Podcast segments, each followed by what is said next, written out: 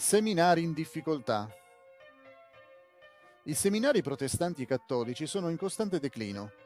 Le ragioni principali sembrano la diminuzione delle iscrizioni e delle finanze. The Christian Century osserva i seminari protestanti stanno appassendo e i seminari cattolici stanno morendo. Mentre le questioni economiche affliggono cronicamente le istituzioni religiose educative, la crisi fiscale, la crisi finanziaria e il futuro cupo titolano le notizie provenienti dai seminari. Musica rock anglicana. All'inizio degli anni 70 del secolo scorso, a Perth, in Australia, la cattedrale anglicana si riempì di 2500 giovani spettatori, giunti per ascoltare la prima messa jazz rock della cattedrale. L'arcivescovo definì magnifico il servizio e poi osservò: Non ho altro che elogi per i gruppi e il compositore. Per la Chiesa essere in grado di fare questo significa che c'è ancora qualche speranza.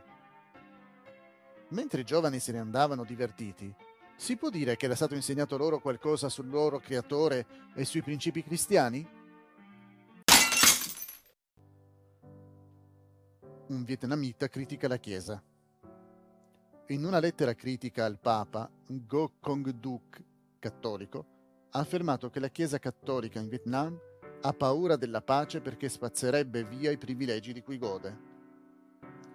Ha proseguito dicendo in effetti, nonostante la diffusione della guerra e della povertà, alcune autorità religiose vivono come principi. Il settimanale Tang Tien, diretto dal reverendo Fan Wang Tam, ha rivelato che cinque candidati nominati e sostenuti dai cattolici del diaconato di Fubin hanno dovuto pagare ai sacerdoti locali un milione di piastre.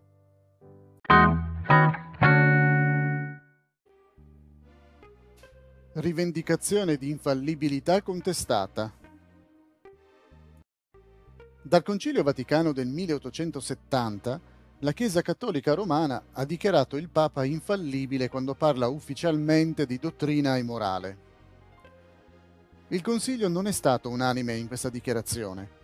Che ci siano cattolici oggi che non accettano l'affermazione è evidente da un libro pubblicato dal teologo cattolico Hans Kung. Nel libro sostiene che né il Papa né un concilio ecumenico possono proclamare dogmi infallibili. Dice, sbagliare è anche ecclesiastico e papale. Non si può identificare alcuna autorità ecclesiastica direttamente come una voce di Dio.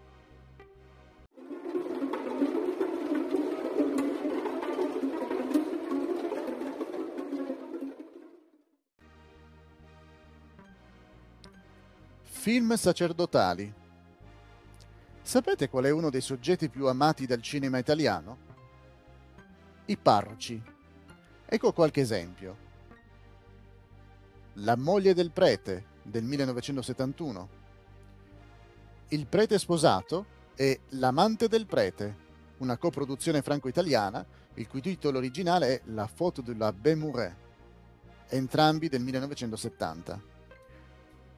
Considerato l'argomento e il genere del secondo titolo, erotico, comprensibilmente il Vaticano si disse molto turbato all'epoca. Monsignor Aldo Gobbi disse è molto triste e umiliante per noi sacerdoti il fatto che sullo schermo, in modo così banale e offensivo, gli ideali che abbiamo scelto con gioia ed entusiasmo vengano demoliti e siamo considerati sia ipocriti che deviati. I produttori di film e gli spettatori che riempirono i cinema erano per lo più cattolici.